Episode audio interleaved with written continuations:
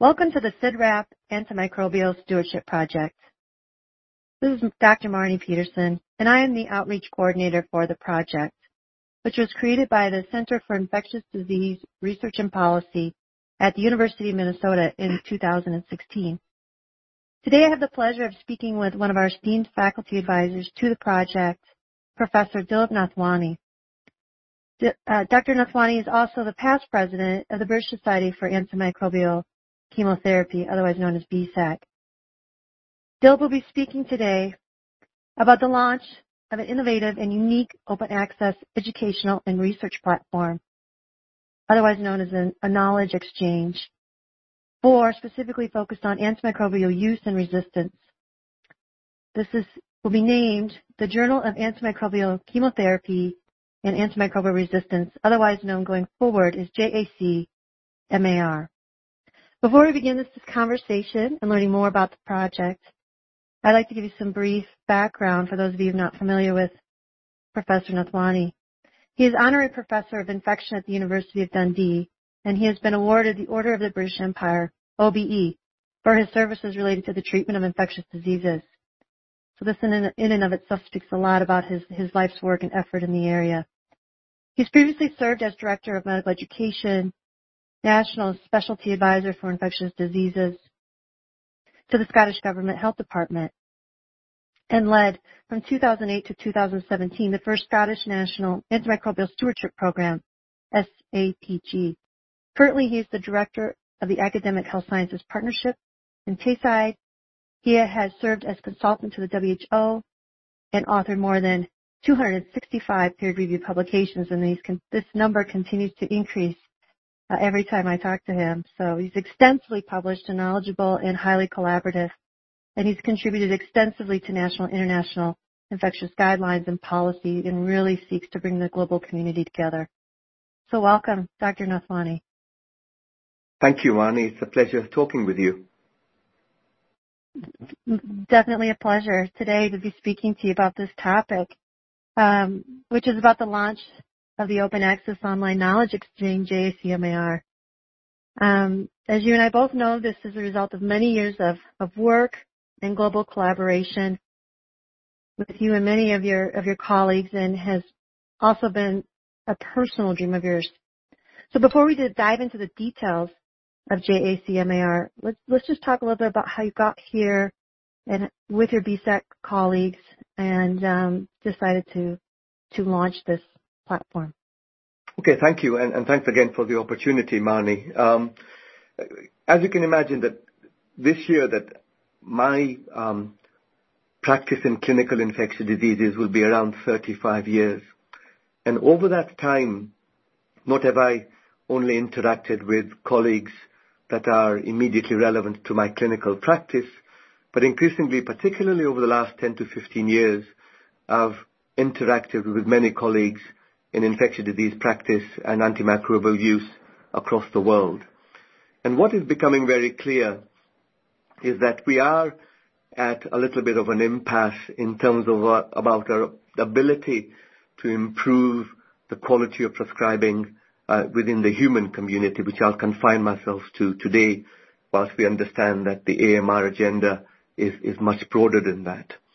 But what has really struck me is that whilst the importance of education has been recognized on a variety of fronts, the ability for clinicians to deliver highly effective, high quality education across the globe, but particularly in those stressed lower and middle income countries, is increasingly challenged.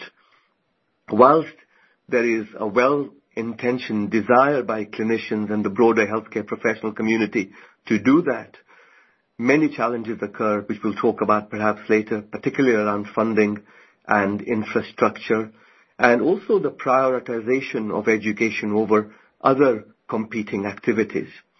And to me, um, I see the most wonderful, hardworking healthcare professionals across the world delivering excellent clinical care and wanting to deliver excellent high quality education.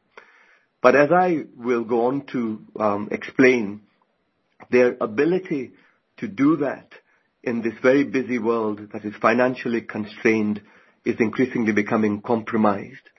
And I feel that as a global community and as a global collaborator over many years, it is our um, desire, but as well as our um, onus, is that we really need to support this global community in providing and delivering education. And perhaps what we also need to think about is how can we deliver this education in a smarter way that is less resource intensive in terms of people's time to be able to deliver the education, but as well as, educationally innovative so that we can actually reach a much higher mass of people and that will enhance our capacity and capability to deliver this education. So I am absolutely delighted to get this far. This is a culmination of many years' work, and I really would also like to thank the vast number of colleagues that have really shared this vision with us to allow us to get this far. And I suspect that there will be many um, challenges uh, as we move forward, but I do feel that we have a team of very committed people who really want to get us to a new place in delivery of highly effective open access education in the in the area of, of AMR and specifically antimicrobial use. So I'm delighted to be here and to be able to talk about it. Thank you, Dilip. I think that uh, that's well described of of how you've noticed these these desires and need for education over the past several years. The problem of antimicrobial resistance has been identified, and there, in a way, it's been a, a, call to action.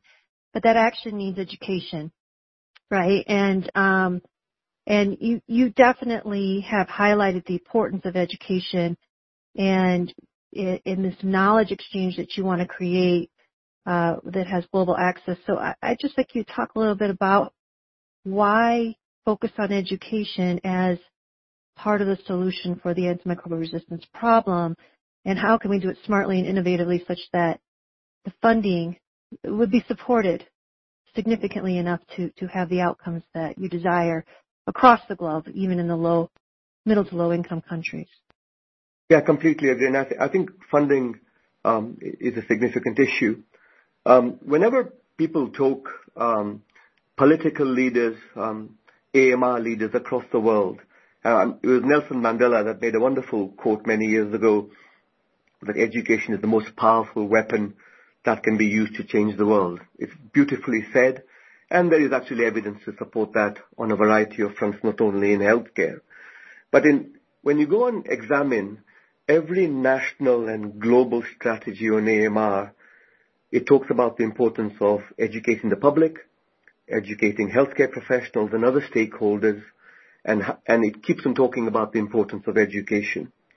Indeed, in the seminal O'Neill report that many of the people interested in AMR uh, will, will cite, once again, of the 10 or 9 key interventions to support AMR, education is highlighted.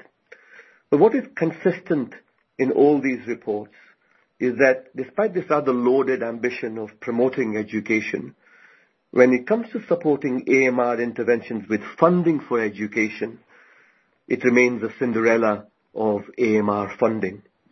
In fact, one may perhaps even say that uh, worse than Cinderella because at least Cinderella uh, once in a while managed to get the ball.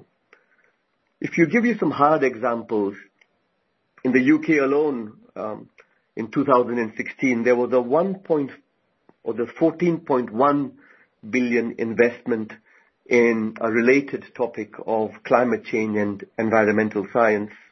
And climate change is a huge crisis for the world, as is AMR along the lines of terrorism also. But then since 2013, uh, when you look at the funding for AMR in total, it's been in the region of around 650 million pounds, of which 135 of that is committed every year to research and development uh, and conservation and technologies and public education. But when you go through each and every one of these reports in relation to funding, specific earmarked funding for professional education is not separately identified. And I think that you would agree that funding for educational activity, particularly innovative educational activity, is paltry within the AMR uh, funding envelope, but also when you compare AMR funding in comparison to climate change and terrorism, both of which are huge threats for mankind, I think it is minusculely small and very, very frustrating. And this is why I feel that the funding question, which we'll go on to talk perhaps a little bit more detail about, is at the heart of allowing us to do some really, really good stuff uh, at, a higher scale with a higher impact and what I believe to be on a relatively small amount, small amount of investment that would be required. I think that's that's a very very well articulated in that you need the global voice and community to bring light to the importance of education and impact that it can have as the that's funders right. that would fund something want to want to be able to have some sort of metric to gauge the impact of that. So let's let's just talk about the, uh, the as you set out to create the online JAC-AMR knowledge exchange platform. What are some of the key goals that you set out that would that you feel would have that impact? Um, the, the, innovative solutions. I think you've identified some some really key yeah. high level goals. Yeah, and, and here I, I, I, think that um, the global AMR community um, needs to uh, open its eyes and look um, outside the AMR field.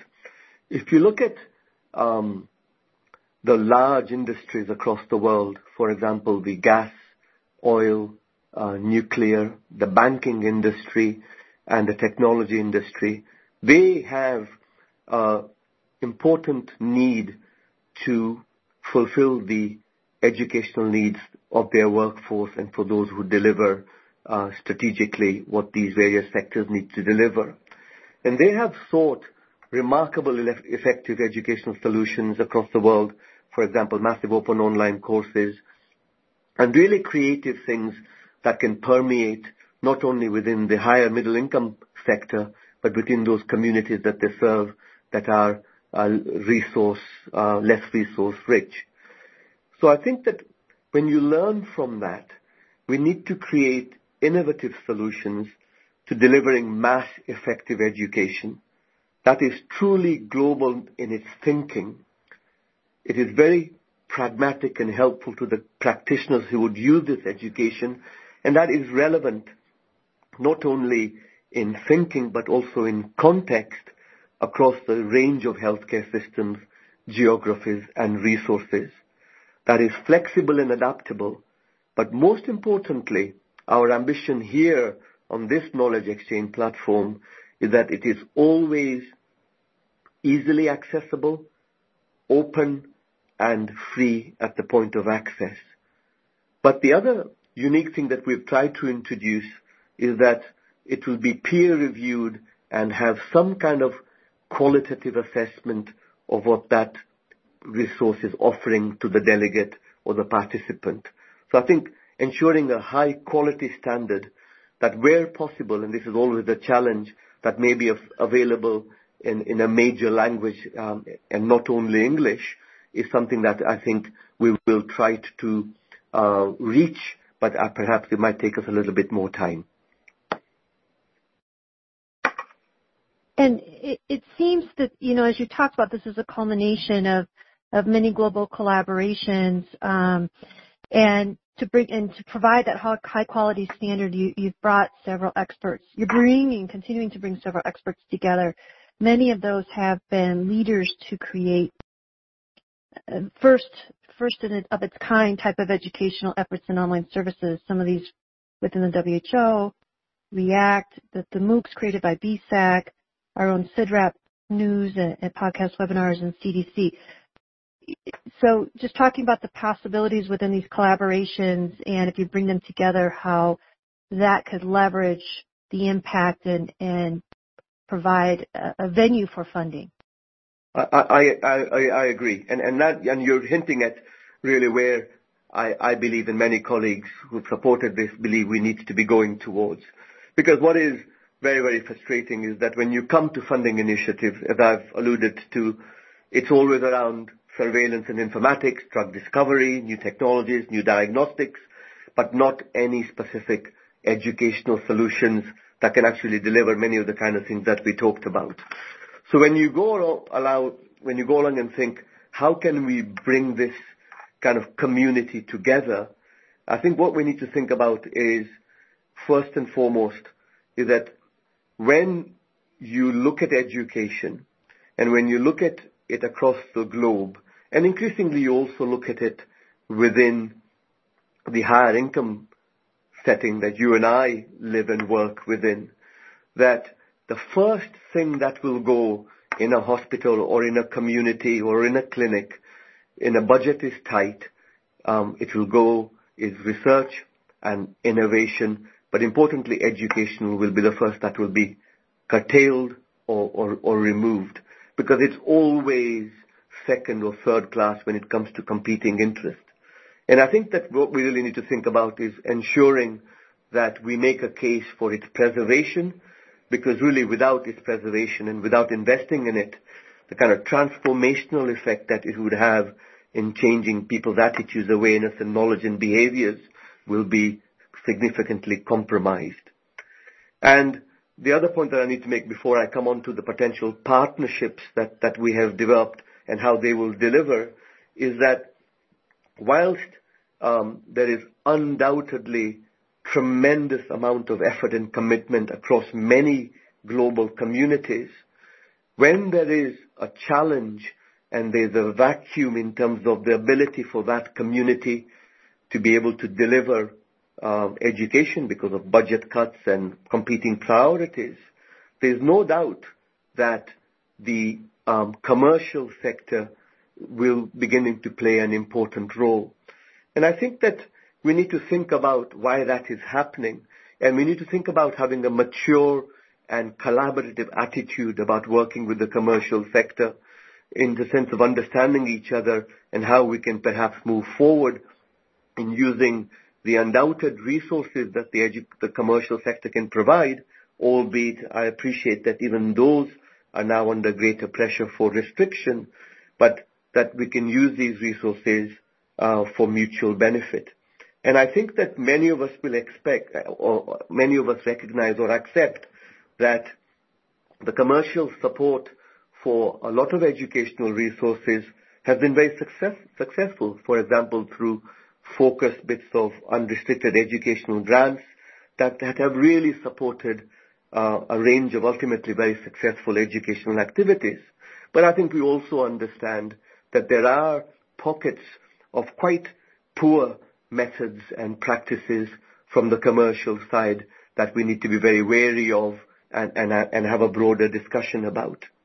But I think that if you work in a collaborative way with industrial partners, with professional groups, with governments, and other more creative, innovative people who would support educational solutions, there would be um, a recognition that if, for example, it's a healthcare professional community, um, which has good governance within that uh, healthcare professional community and good leadership, you could begin to build and develop and implement uh, resources that are of good quality and, and are potentially uh, evaluable in terms of providing a mechanism for a qualitative review and critique of these resources, which really would enhance their influence and their respectability, but most importantly, sustainability.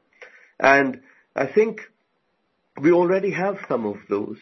The WHO, uh, the work from REACT, the many online courses, the MOOC, more bespoke online courses that the British Society for Antimicrobial Chemotherapy have developed, the, the work uh, undertaken by CDC on online courses, and I also believe the work undertaken by CIDRAP, particularly with its focus on high quality resources, but at the same time, news that is pragmatic, relevant, and reachable across the global community are wonderful examples of people who are showing leadership uh, uh, in the area of education.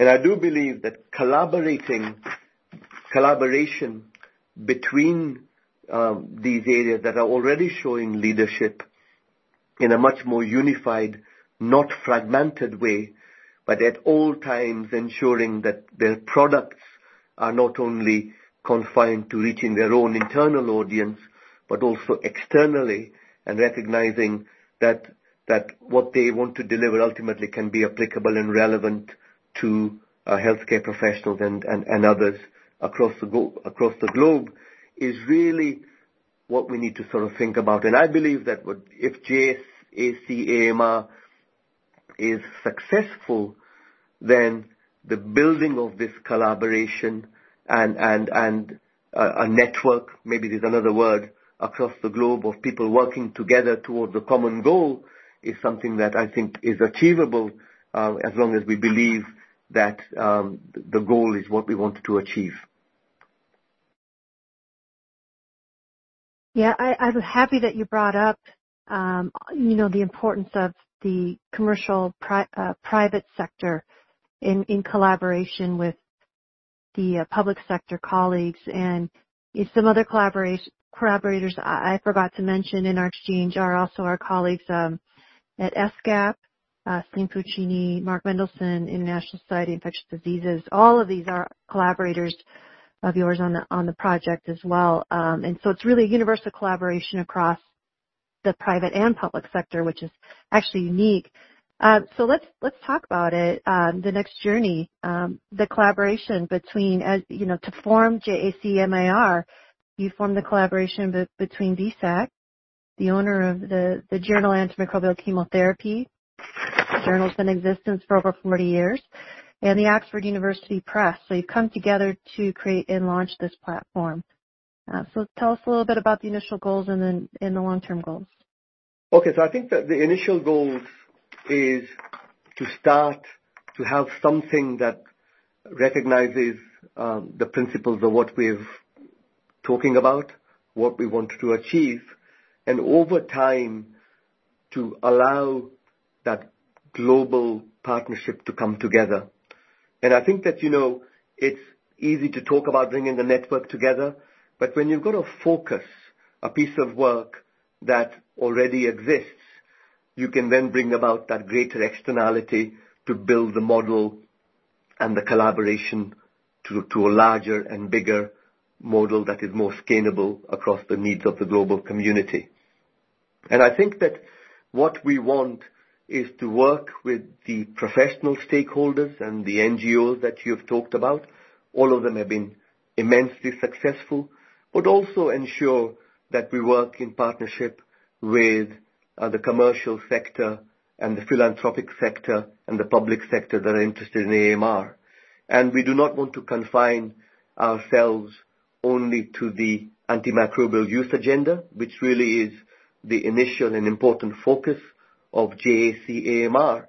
But I think that when you look at the need for education across the disciplines of AMR, you can look about infection prevention, the rapidly emerging new technologies that will help us fight um, drug-resistant infections in the future, uh, prevention through vaccines, the range of diagnostic companies that are beginning to emerge, as well as how we actually assess the value in terms of the clinical and economic value of these technologies. So all of these are uh, future uh, areas of growth within the JAC-AMR platform. And What we would like is to work with all the potential stakeholders to give us the capacity and hence then the capability to be able to reach the ambition we have. We have, uh, in the fullness of time, uh, ambitions to reach out to the veterinary community because they have very little along these lines, and they have already indicated the potentially uh, the desire to collaborate. And I think that as we grow, we will have um, a, a, broader number of, people within it who are committed and, and even stronger leadership will begin to emerge that is collaborative in nature as we, as we begin to think about all the kind of areas that I have talked about. And what we also need, and I think this is fundamental to the success of the JAC AMR platform, is that we have a professional society that has shown stellar high-quality work in this area. We are collaborating with CIDRAP and ESGAP and other colleagues over time who also have shown that. But we are also uh, in partnership with one of the major um infection publishing houses in the world in terms of Oxford University Press. So I think I always believe that when you work with quality, uh, you get better quality. And when we work with strong leadership, you get success. So I think that is the kind of foundation for what I believe we want to achieve uh, as we move this important journey forward. Dilip, to close, as we, um, I think our listeners will want to understand when this will be launched and how your global community members will be able to reach out and join your efforts and have accessibility to to the platform. If you want to talk a little bit about that and any other uh, final closing remarks. Thank you. Yes, of course. Um, so I I, think that um, we plan to launch uh, at ECCMID in April 2019. It'll be very much a very early um, platform, which will have a limited amount of resource from the educational as well as the research side. But at least it will give the community uh, interested in this area of what it will look like, the kind of things it will have, and the model that it will operate. In terms of what it strives to be, it strives to be a single source of resource, data, and information in an age where there is many platforms and competitive narratives. So it's beginning to give people the vision that this is allowed, will get them to somewhere they want to be uh, very rapidly. It's going to be evidence-based um, in an era where there's a lot of uh, fake news and pseudoscience and poor quality resources. Um, it aims to be and strives to be free at the point of access, because what really made me think why we wanted to create this is whenever I wanted to get into a great resource, it would um, have a paywall, subscription fees, or a large number of steps to allow me to get to that particular resource. We want it to be multidisciplinary, and we mustn't forget the key role of nurses and pharmacists and laboratory and others in delivering better use of antibiotics. And we also want it to be very responsive, flexible, and agile, and not really stifled by bureaucracy and an aversion to risk. And what we also aim, and my final two comments before I talk about how the community can engage with us, is we want it to be focused on developing countries, where the burden of the disease is greatest and the resources the fewest. I really want this to be global in the age of borders and inequality. You ask how the global community can engage with us and reach out to us. Well, we want them, for example, once it's launched, to submit educational resources, which we will peer review and put that critique on the platform and house it on the platform. We want professional groups out with the ones that we have mentioned so far to reach out to us to say, would they like to build this model forward and partner with us uh, as we go forward. We always will be looking out for new editors to review many of the resources that is potentially we already have or will be submitted to us. And we will be replenishing our cohort of editors over time. So if people are interested out there, we want them to reach out to us.